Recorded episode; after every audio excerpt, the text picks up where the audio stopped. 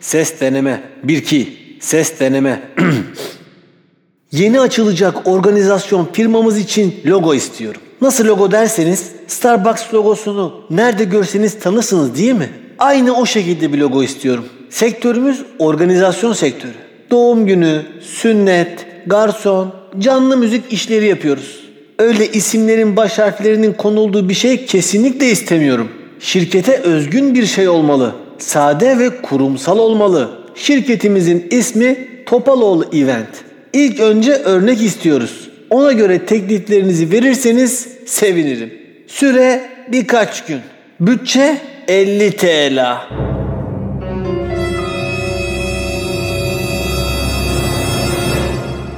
Az önce sizlere internette yayınlanmış yüzide bir ilanı seslendirdim değerli dinleyenler.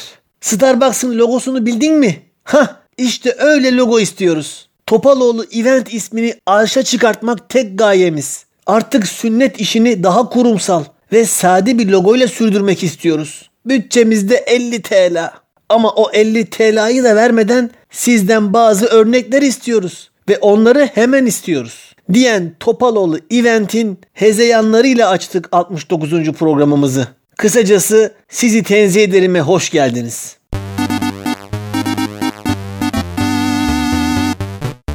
Sizi tenzih ederim.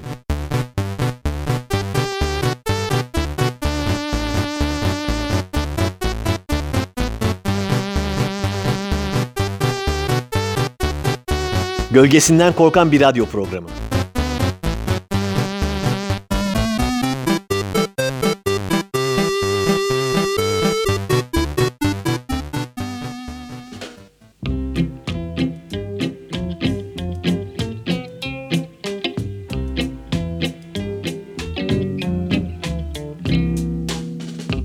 Bu bölüm değişik bir giriş yapalım dedik. Değişiklik iyidir.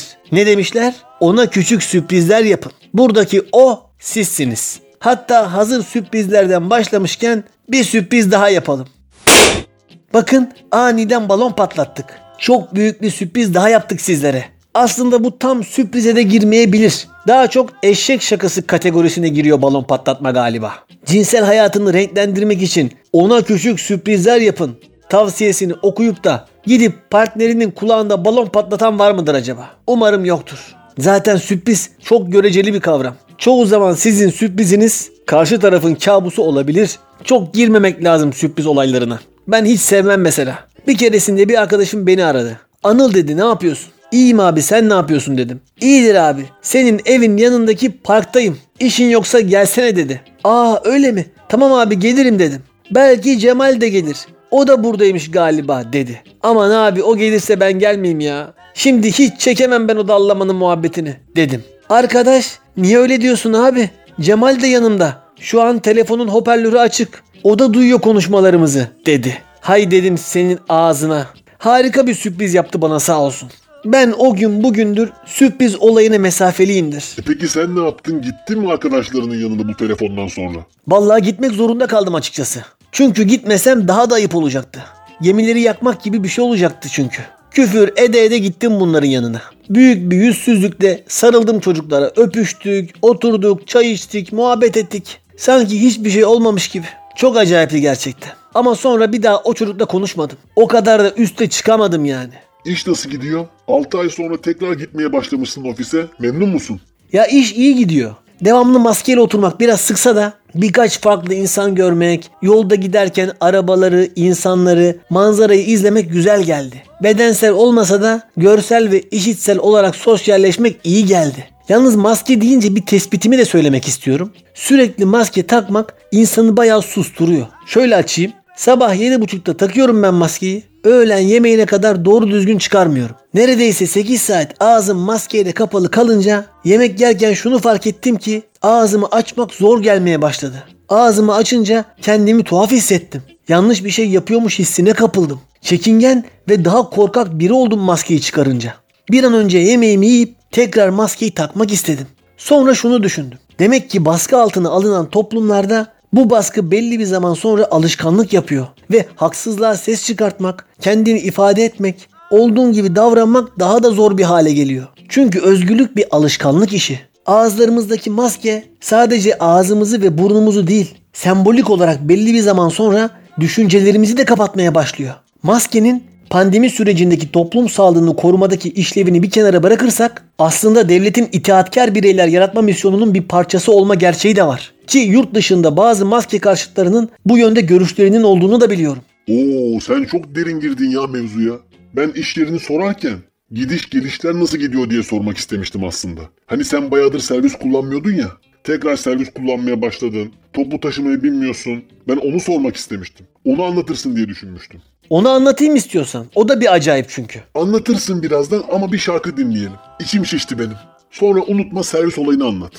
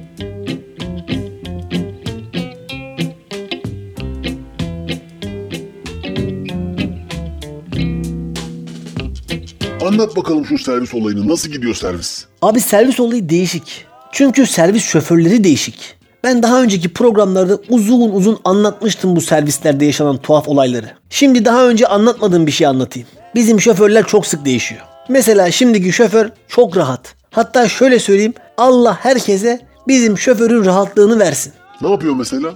Ya mesela servise ilk binen insan benim. Servisin yedi kırkta hareket etmesi gerekiyor. Ben yedi buçukta olmam gereken yerde bekliyorum. Saat yedi otuz sekiz oluyor. Gelen giden yok. Adamı arıyorum. Neredesin? Beni unutmadın değil mi diyorum. Yok abi, yukarıda çok trafik vardı. Aşağıdan geliyorum diyor. yedi otuz dokuzda geliyor. Ben servise biniyorum. O servisten iniyor. Bir sigara içmek için vaktiniz var değil mi diyor. Sigara yakıyor. Ben servisin içinde ağzımda maske, tek başıma radyoda bangır bangır çalan şu şarkıya maruz kalırken o bu sırada dışarıda sigarasını içiyor. Yar beni ağlatır merhameti yok. Öldüren bir zehir hiç adalet yok. Ben nasıl sevdim, ah nasıl yandım, kahroldum derdinden haberin yok. Bu ne berbat bir şarkıdır ya. Ayrıca bu şarkı Gülşen'in Adı Aşk Sebebimin isimli şarkısından birebir arak. Resmen çalıntı şarkı. Bakın. Belki de zamansız açtım içimi, yüreğim şeffaftı, aklımsa deli. Ben geldim sen kaçtın, hep bana inat. Bir vardın bir yoktun, hep masal gibi. Yani bu programda da Gülşen'in hakkını yedirmeyiz. Ben severim Gülşen'in bu şarkısını. Neyse, ben bu radyodaki rezalet şarkıyı sonuna kadar dinliyorum. Bizim şoför dışarıda telefonuyla oynayıp sigarasını içiyor. Biz yedi kırk üç gibi yola çıkıyoruz. Yani benim hayatım boyunca ulaşamayacağım bir rahatlık mertebesi. Bizim programın kişisel gelişim bölümünde irdelenmesi gereken bir örnek. Ona söyleriz bu hafta, bu konuyu anlatır. Ne anlatayım bu bölüm, konu kalmadı diyordu. Heh, iyi bari. Rahatlık anlatsın bu program. E bu kadar mı? Başka bir rahatlık örneği var mı? Var tabii ya, olmaz mı? Mesela geçen gün benden borç istedi. Verdim. beş gün sonra sabah servise gittiğimde köşedeki pastanede oturmuş kahvaltı edip çay içiyordu. Beni görünce el salladı. Kahvaltı ettin mi abi? Çay söyleyeyim sana dedi. Yok sağ ol, ben ofiste ediyorum kahvaltımı dedim. Vallahi dedi. Vallahi dedim. Emin misin? Söyleyeyim bir çay dedi. Yok çok sağ ol, söyleme dedim. İyi sen bilirsin. Bir sigara içecek vaktimiz var değil mi? Dedi. Saat yedi kırk birde sigarasını yaktı. Ya zaten ben bu birinden borç alıp borç aldığı kişiye bir şey ısmarlayan adam kafasını bir türlü anlayamıyorum. Ya değil mi ya? Ben de çok uyuz oluyorum ona. Ya çok acayip bir şey değil mi o ya? Yani sen zaten bana borçlusun. O anda sen bana değil, teknik olarak ben sana çay ısmarlamış oluyorum zaten. Sen niye benim paramla bana bir şey ısmarlıyorsun? Yıllar önce bir arkadaşım bir barda yanındaki arkadaşından elli lira borç alıp herkese benden bira deyip herkese bira ısmarlamıştı. Ama o bunu komiklik olsun diye yapmıştı. Ve neticede hepimiz gülmüştük. Ama bunda öyle bir durum da yok. Serviste durumlar böyle işte. Bana anlattırma ya. Zaten sinirim bozuluyor. Servise binerken ateş ölçüyorlar. Geçen ölçtü ateşimi adam. otuz dört çıktı. Dedim ben ölmüşüm o zaman. Ben ölmüşüm, üstüme toprak atan yok. Bir saçmalıklar, bir işgüzarlıklar, bir dostlar alışverişte görsüncülükler. Ama maskeyle beraber güneş gözlüğü ve şapka takıp bir de kulağına kulaklık takıp bir şeyler dinlemek güzel oluyor. Bayağı görünmez adam gibi oluyor insan. Ve ağzını da kimse görmediğinden bayağı pişmiş kelle gibi sırıtabiliyorsun. Dil bile çıkarabiliyorsun. Bazen güzel oluyor. Ya da uyuz olduğun birinin yüzüne bakıp nennennennennenne yapabiliyorsun. Hiçbir şey anlamıyor. Bence süper bir şey. Çay koyarken eldiven kullanmak ve çıplak elle tuttuğum yerlere dezenfektan sıkmak biraz zorluyor ama ona da zamanla alışırız. Çok güzel, harika. O zaman ben bir şarkı daha yapıştırıyorum. Yapıştır gitsin. Let's get together.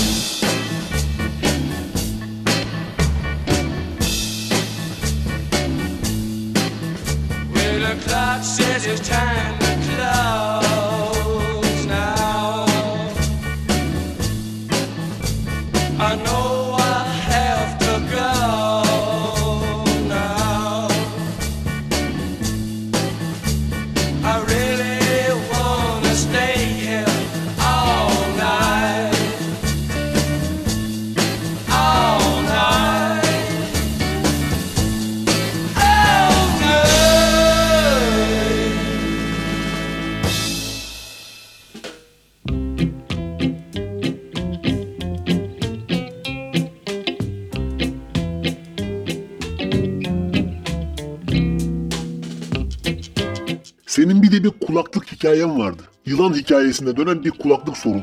Halloldu mu o sorun? En son mahkemeye vermiştim birilerini. Sonuçlandı mı mahkeme?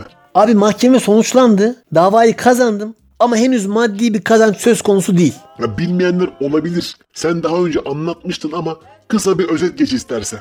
Nedir bu kulaklık olayı? Ya şimdi şöyle. Ben bir sene önce internetten bir kulak içi kulaklık aldım. altı ay sonra bozuldu. iki sene garantisi vardı. Dedim ben bunu değiştireyim bari. kırk liralık dandik bir kulaklık da olsa markası Philips ve garantisi de var. Madem garantisi var değiştireyim dedim. Aldığım yeri aradım. Önce teknik servise gitmesi gerek dediler. Hızlı olsun diye ben aldım, teknik servise kendim götürdüm. üç gün sonra teknik servisten kullanıcı hatası değildir, kulaklık arızalıdır, değiştirilmesi gerekir diye bir yazı geldi. Onu alıp mağazaya götürdüm. Vallahi o kulaklıktan elimizde yok. Bir sene önce Cevat diye bir dağıtımcı getirmişti. Sattık, bitti. Bir daha da gelmedi dediler. E ben ne yapacağım peki dedim. Cevat Bey'in telefonunu verdiler. Onu arayabilirsiniz dediler. Aradım. Cevat Bey, benim kulaklıkları aldığım firma battı. Ben de artık başka bir yerde çalışıyorum dedi. Baktım bu iş böyle olmayacak. Ben en son Philips'e mail yazdım. Bak Philips dedim. John Philips dedim. Bu adamlar beni katil edecek. Sen bu işi çözüver aslanım dedim. Sir Philips oralı olmadı. Satıcınız da halledin. Biz karışmayız dedi. Ben en son tüketici mahkemesine gittim. Dediler iki seneye kadar yolu var. Siz biraz bekleyin. Ben belgeleri verdim, beklemeye başladım. E-Devlet üzerinden de her gün takip ediyorum. Var mı bir gelişme diye. Sonra pandemi patladı. Bir altı ayda öyle geçti. Sonra bir sabah rutin kontrollerinde bir baktım. Aa, benim başvuru görünmüyor. E-Devlet'i aradım. Ne oldu benim başvurum diye. Tüketici hakem heyetini arayın dediler. Orayı aradım. İki hafta boyunca telefonları cevap vermedi. Ben de en son mail attım. Dedim siz ne ayaksınız diye. Hemen cevap yazdılar. Nasıl yardımcı olabiliriz beyefendi diye. Ben az psikopat olmadığımdan başvuru belgemi daha önce bilgisayarıma kaydetmiştim. Dedim benim bir başvuru vardı. Neredeyse bir seneyi geçti. Şimdi sistemde görünmüyor dedim. Bunun akıbetini merak ediyorum dedim. Dediler sizin dava sonuçlanmış. Kazanmışsınız. Ama sonuç belgeniz bir aydır postada görünüyor. Posta ile ilgili bir aksilik olmuş herhalde dediler.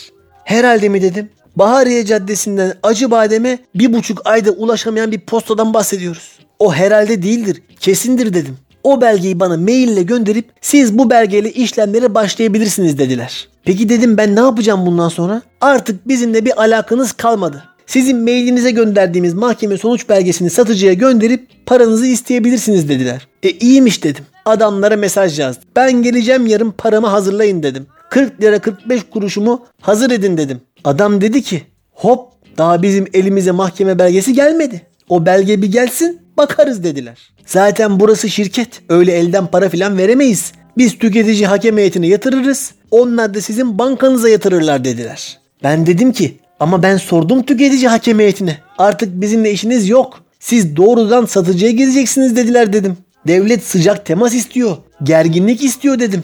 Zaten bizim elimize daha belge geçmedi beyefendi. Geçince biz size haber veririz dediler. İnternetten baktım. Bundan sonra ne olabilir diye. Maalesef bu gidişte benim icra davası açmam gerekecek gibi görünüyor. kırk lira kırk beş kuruşluk dandik bir kulaklık için bin liralık avukat, dosya, mahkeme masrafı yapıp adamlardan bu parayı haciz yoluyla almam gerekecek. Bu avukatlık ve mahkeme masraflarını da karşı tarafa çatır çatır ödetmem gerekecek. Normalde ya lanet olsun ya vazgeçtim sizinle mi uğraşacağım be demem lazım. Ama ben böyle diyecek adam mıyım dostlar? Tabii ki değilim. Çünkü hastayım. Parasında değilim. Sonuna kadar gideceğim. Önemli olan mutlu, huzurlu olmak değil. Önemli olan haklı olmak. Psikopatlık bunu gerektirir. Hani bazı hikayeler vardır ya. Adam bin lira için otuz yıl hukuk mücadelesi verip otuz bin lira masraf yapar. İşte o hikayedeki adam benim. Onun imkanı varmış, otuz bin masraf yapmış. Benim imkanım bin lira ise bin lira yaparım. O noktadan sonra paranın bir önemi kalmıyor çünkü. Giriştiğin hak mücadelesini kazanmak istiyorsun. Bazısı yüz bin lira için yapıyor. Bazısı benim gibi kırk lira için yapıyor. Ama mücadele aynı mücadele. Onur mücadelesi. Vallahi abi Allah kolaylık versin sana o zaman. Çok sağ ol kardeşim. Mesela bu böyle olurken geçen ay çocuğa üç sene önce aldığımız oyuncak bozuldu. Ne faturası ne garanti belgesi hiçbir şey yok. Garanti süresi de çoktan dolmuştu. Ama adamlar bozuk oyuncağı kapımızdan aldırıp bir hafta sonra sıfır ürünü tekrar kapımıza getirdiler. Böyle firmalar da var. Fisher Price'ı mı diyorsun abi? Aynen onu diyorum. Fisher Price'ın Bitbo köpeğinden bahsediyorum. Göbeğim kırmızı olduğunda bana bir şey söyle. Ben de tekrar edeyim. Hazır mısın?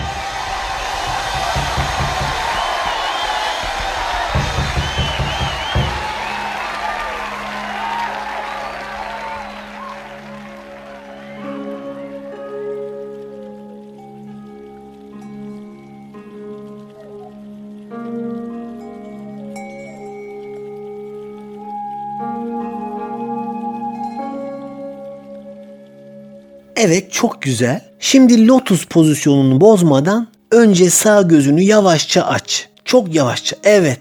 Çok güzel. Şimdi sol gözünü de yavaşça aç. Ama çok yavaş. Evet, harika. Şimdi iki gözünü de açıkken az önce sana söylediğim şeyi düşün. Sen bunu düşününce üçüncü gözün kendiliğinden yavaş yavaş açılacak. Düşün şimdi o dediğim şeyi. Evet, çok güzel.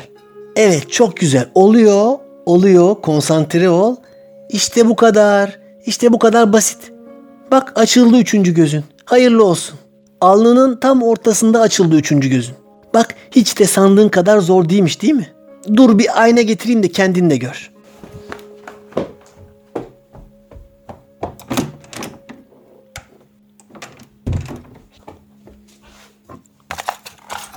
Heh, al bak. Ne güzel yakıştı bak.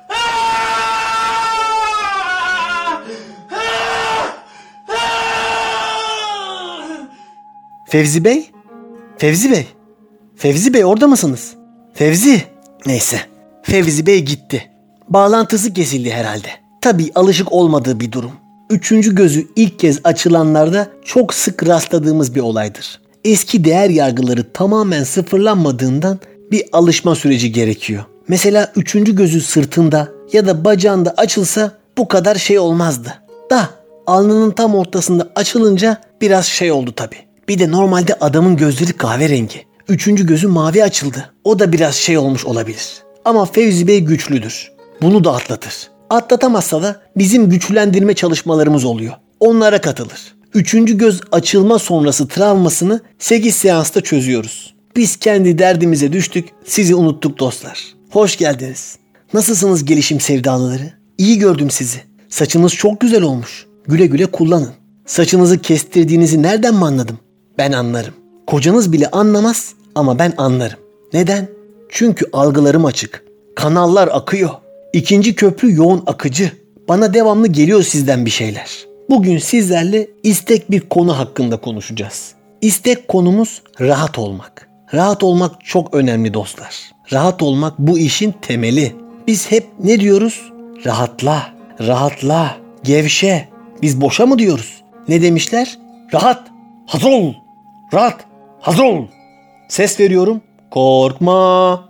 Demek ki neymiş? Rahat olacağız. Peki bunu nasıl başaracağız? Bazı insanlar mizaçlarından dolayı doğuştan rahattır. Onları isteseniz de o konfor alanlarından çıkaramazsınız. Ama bazıları da bunun tam tersidir. Devamlı diken üstünde, devamlı gergindir. Sürekli etrafta kakası var gibi gezerler. Hayatı sürekli kakası var gibi yaşarlar. Böyle dostlarımız için müjdeyi verelim. Müjde dostlar, artık siz de rahatlayabileceksiniz. Çünkü bu öğrenilebilen bir şey. Size dediğim şeyleri yaparsanız rahat insanlar olabileceksiniz. Yapacağımız şey şu, kaderi kandıracağız. Ben bunu böyle isimlendiriyorum. Makus talihimizi onu kandırarak yeneceğiz. Peki nasıl yapacağız? Çok basit. Daha önce şöyle bir şey duymuş muydunuz? Sevgilisi olmayan ve bir hayat arkadaşı isteyen insanlara ona hayatında yer aç derler. Mesela dolabın sağ tarafını onun eşyaları için boş bırak. Ayır. Masaya bir tabakta onun için koy. Tek kişilik yatağını iki kişilik yatakla değiştir. Hatta git ona bir diş fırçası al. Bildiğin delilik gibi aslında. Ama öyle değil dostlar. Bu evrene mesaj vermektir. Benim değişimle kaderi kandırmaktır. Siz sevgiliniz var gibi yaşayın. Evren şöyle diyecek. Ulan bu sevgilisi var gibi yaşıyor. Ama ben buna bir sevgili göndermemiştim. Demek ki hata bende. Dur şuna bir sevgili gönderin. Sistem böyle çalışıyor. Bildiğiniz salağa yatacağız yani. Evreni kendinden şüpheye düşüreceğiz. Dengesiz hareketlerimizle aklını alacağız evrenin. Misal Meltem Cumbul on beş sene boyunca her Oscar ödül töreninden önce ruh hastası gibi kıyafet diktirirmiş. Sanki oraya davetli gibi davranırmış. Sonuçta ne oldu? Oscar'a gidebildi mi? Maalesef gidemedi. Ama olsun, iki bin on iki senesinde Altın Küre'de konuşma yaptı. Ne haber? O da bir şeydir yani. Oscar'ın habercisidir Altın Küreler. Uzun lafın kısası, rahatlamanın yolu rahatmış gibi davranmak. Bunun yolu da çay, kahve ve sigaradan geçiyor. Mesela benim bir akrabam yıllar önce turla beraber Mısır'a gitmiş. Piramitleri gezerken bir arkadaşıyla beraber saati unutmuşlar. Piramidin en tepesindeyken tur otobüslerinin gözlerinin önünden onları almadan çöle doğru ilerlediğini görmüşler. Bizim akraba hemen panik olmuş. Telaş etmiş. Ne yapacağız biz, mahvolduk şimdi diye strese girmiş. Ama arkadaşı dur abi sakin ol. Önce bir sigara içelim demiş. Ve cebinden çıkarttığı sigara paketini arkadaşına uzatmış. İki kafadar piramitlerin en tepesinde birer sigara içerek rahat bir şekilde en mantıklı kararı vermişler. Sanki daha saatleri varmış gibi, hiçbir şeye geç kalmamış, hiçbir şeyi kaçırmamışlar gibi davranmışlar. İşte siz de böyle yapacaksınız. Sigara kullanmıyorsanız bile mutlaka bir çay, bir Türk kahvesi içip keyif yapacaksınız. Tepenize gelip sizden acil bir iş isteyen mi var? Bir yere geç mi kaldınız? Kesinlikle acele etmeyin. Her şeyi bırakıp sanki yetişmeniz ve yetiştirmeniz gereken hiçbir iş yokmuş gibi kendinize güzel köpüklü bir Türk kahvesi yapın. Sonra ayaklarınızı uzatıp höpürdete höpürdete onu için. Panik yok. İşler yetişir. Om.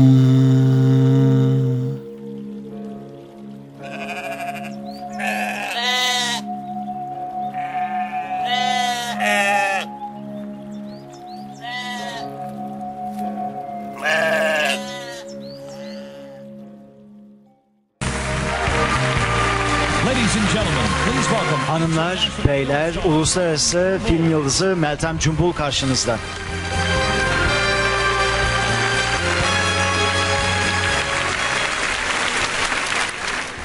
Hello, good evening. Merhaba, iyi akşamlar. Geceler. Altın Küre ödülleri şu anda yüz doksan dokuz ülkede izleniyor ve benim ülkem Türkiye'de buna dahil. Ben bu töreni izleyerek büyüdüm ve bugün burada olmak benim için büyük bir şeref. Yurtta barış, cihanda barış. altmış dokuzuncu Altın Küre ödülleri devam edecek.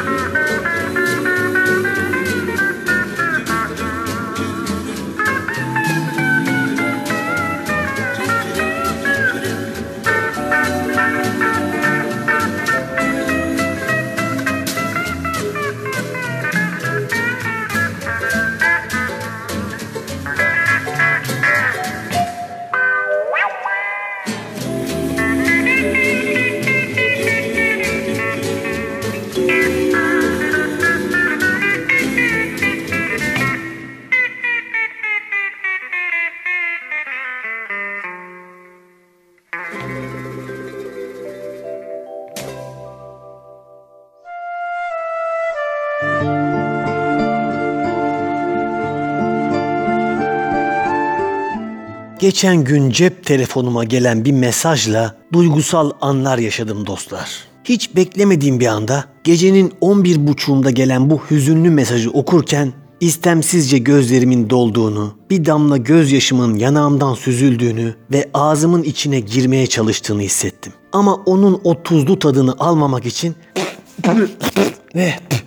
yapıp ağzımı kolumla sildim. Geri püskürttüm damlayı. Ama mesajın içimde yarattığı bu derin hüznü maalesef geri püskürtemedim. O bir karabasan gibi çöktü üstüme. Hatta böğrüme öküzler oturuyor derler ya. İşte öyle oturdu böğrüme. Acaba doğru mu anlıyorum diye her bir kelimesini tekrar tekrar okudum. Bu güzel anın tadını çıkarttım. Bu anı çok özleyeceğimi, çok yakın bir gelecekte bu günleri mumla arayacağımı biliyordum çünkü. Mesajı okuduktan sonra cep telefonumu kapattım. Derin bir of çekip ayağa kalktım. Ama yaşadığım bu sarsıntı ayakta kalmamı engelledi. Oturduğum yerde kala kaldım. Boncuk boncuk terlemeye başladım. Of, puf gibi saçma sapan sesler çıkarıyordum. Karışık duygular içindeydim. Benim bu abuk subuk hallerimi gören hanım, "Ne oldu, iyi misin?" dedi. "İyi değilim. Benim dil altı haplarımı getir hanım," dedim. "Ne dil altı hapı ya? Başım mı ağrıyor, ne oldu?" "Arvelez var buzdolabında. Ondan hiç iyi gelir," dedi. "Yok, başım ağrımıyor. Başka bir şey bu," dedim. "Boş ver ya, önemli değil," dedim. Durumu açıklamak zor gelmişti. Gittim banyoya, yüzümü yıkadım. Hatta yüzüme su çarptım. Böyle durumlarda genelde yüz yıkanmaz çünkü. Yüze su çarpılır. Suyun serinliğiyle biraz kendime geldim. Az önce yaşadığım şeyin gerçek olup olmadığından emin olmak için cep telefonumu tekrar elime aldım. Mesajları açtım. Evet, maalesef gerçekti. Her kelimesi, her harfi en az benim kadar gerçekti. Göğsüm yine sıkıştı. Balkona çıkıp bir sigara içeyim dedim. Ama sigara içmeyen bir insan olduğum için bunu yapamadım. Aklıma sigara içmeye en yakın eylem olarak çekirdek çitlemek geldi. Hemen mutfağa gidip abur cubur sepetinde bol tuzlu bir paket çekirdek aradım. Ama nafileydi. Değil bol tuzlu, normal tuzlu. Hatta tuzsuz çekirdek bile bulamadım. Onun yerine kıza zararlı diye vermediğimiz içi sakızlı lollipoplardan bir tane buldum. Uzun süredir orada olduğu için içindeki şekerler erimiş, sepetin dibine yapışmıştı. Cart diye onu oradan ayırıp eskimiş paketini açtım. Ellerim yapış yapış oldu. Şekeri ağzıma atıp ellerimi yıkadım. Şeker çilekliydi ve tadı sandığımdan çok daha iyiydi. Evet, belki bir kolalı lollipop, bir çikolatalı topitop değildi ama kendi segmentinde başarılıydı. Onu üreten firmanın iki bin yirmi senesindeki amiral gemisiydi.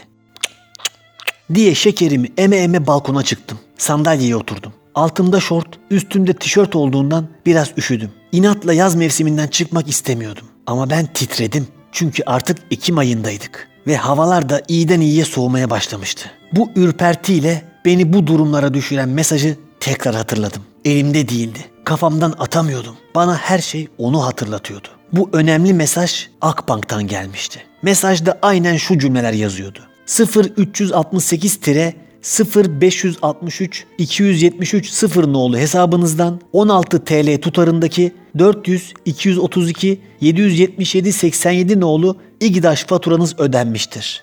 Ah dostlar ah, ben yanmayayım da kimler yansın. Gaz faturası on altı TL gelmiş. Ne de güzel yaz boyunca hep böyle on iki, on beş, on altı TL'lik gaz faturaları ödedik biz. Ya şimdi ne olacak? Önümüz kış. Bir şekilde Ekim ayına kadar getirdik. Peki ya havalar soğuyup da bu kombiler açıldığında ne olacak? Kimse bunu düşünmüyor.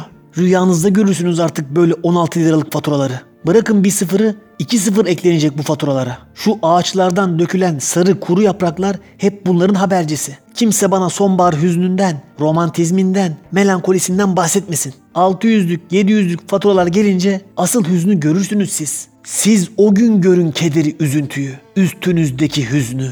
Zaten bu lollipopun dışındaki şeker de idare eder ama içindeki sakız çok dandik.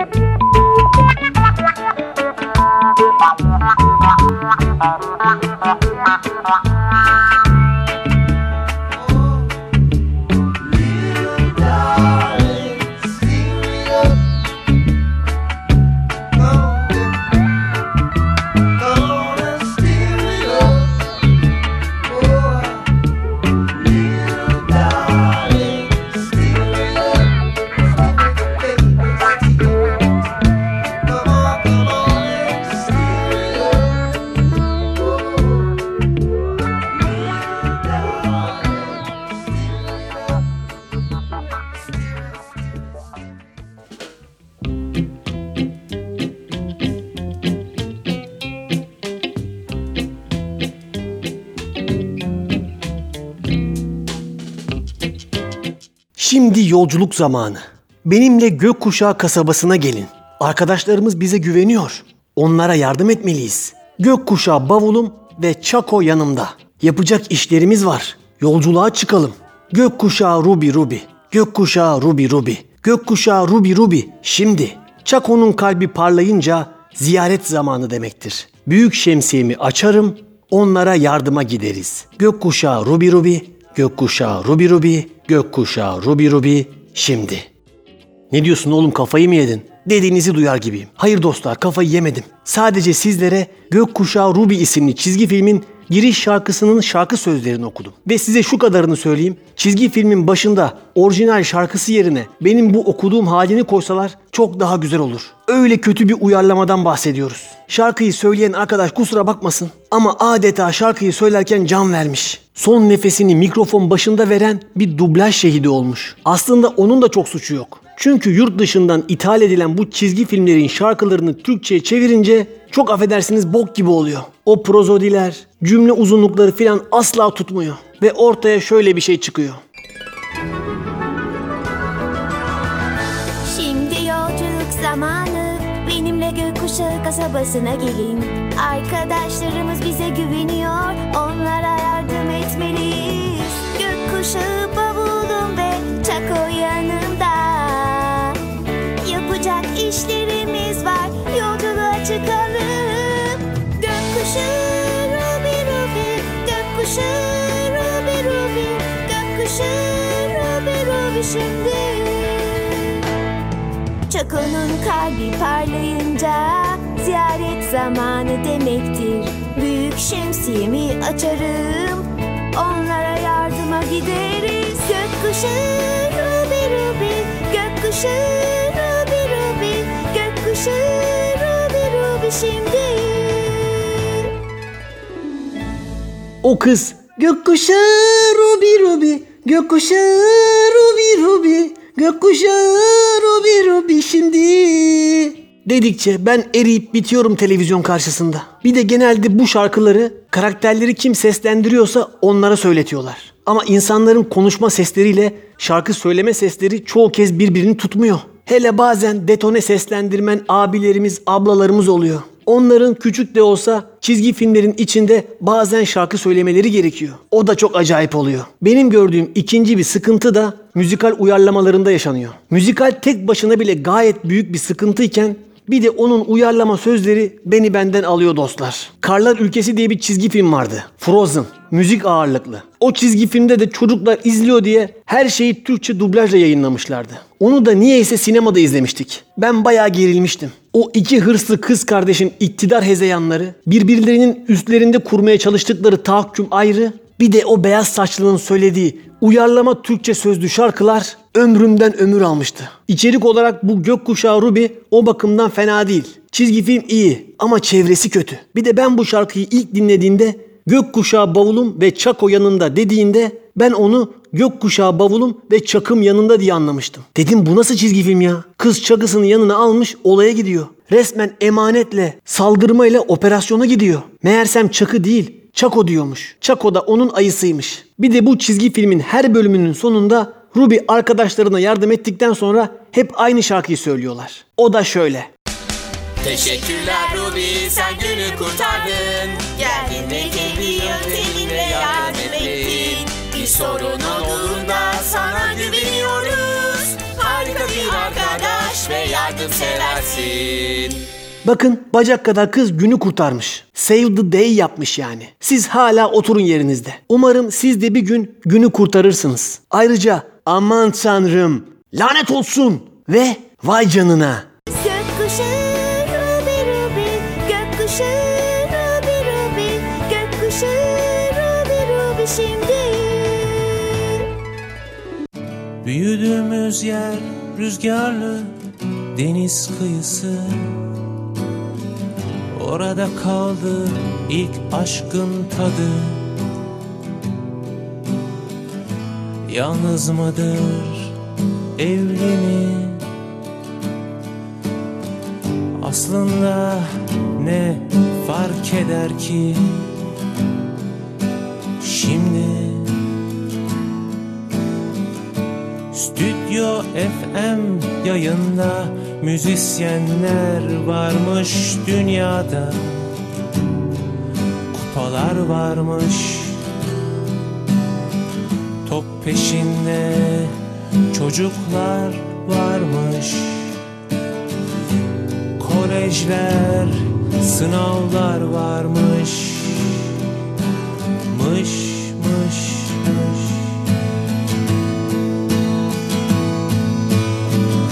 Rüzgarlı deniz kıyısında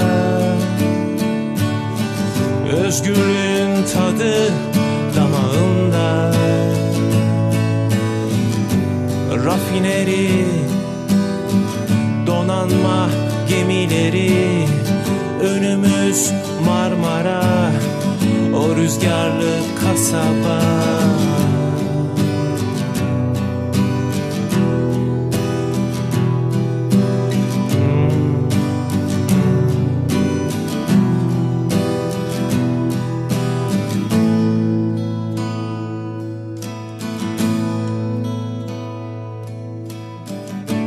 Vaat edilmiş yalnızlık, uyarıldık.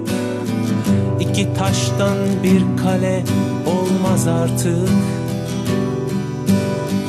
Olmasın, canın sağ olsun.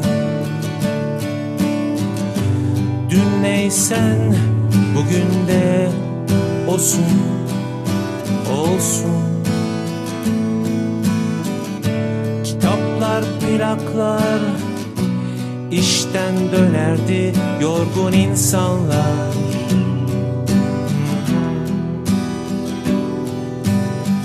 Keşfedilmiş Beatle'lar. Yeah, yeah, yeah. Oh yeah.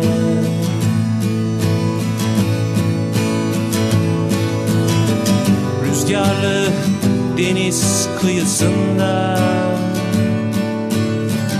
özgürlüğün tadı damağında.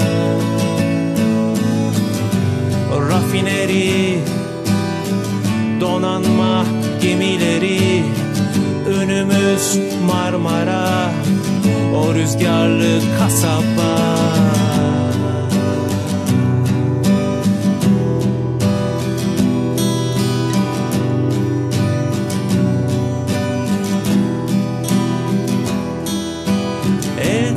Avuçta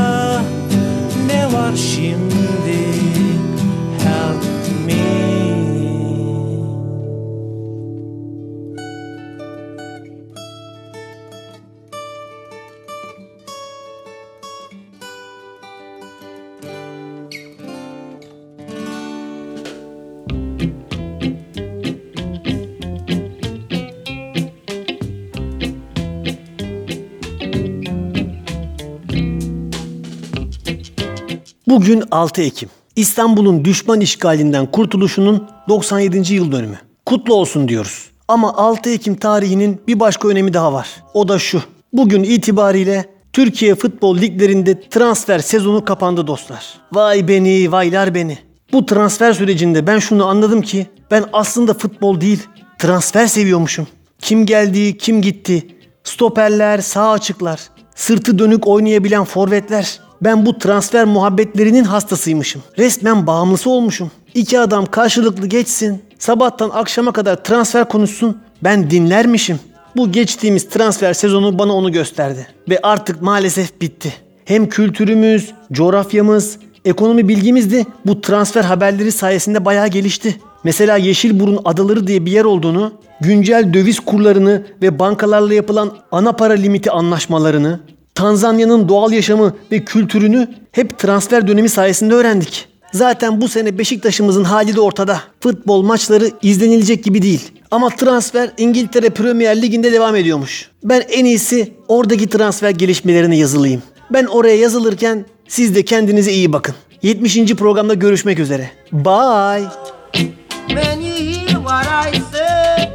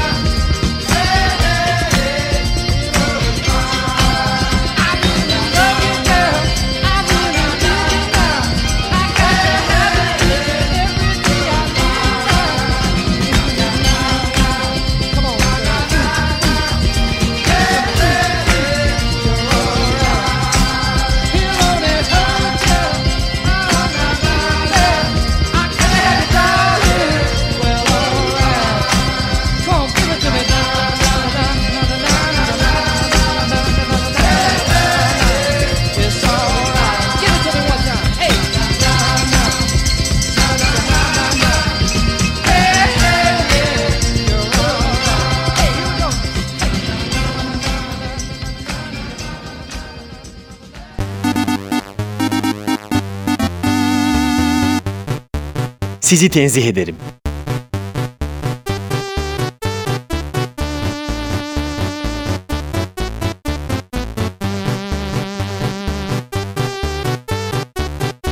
Gölgesinden korkan bir radyo programı.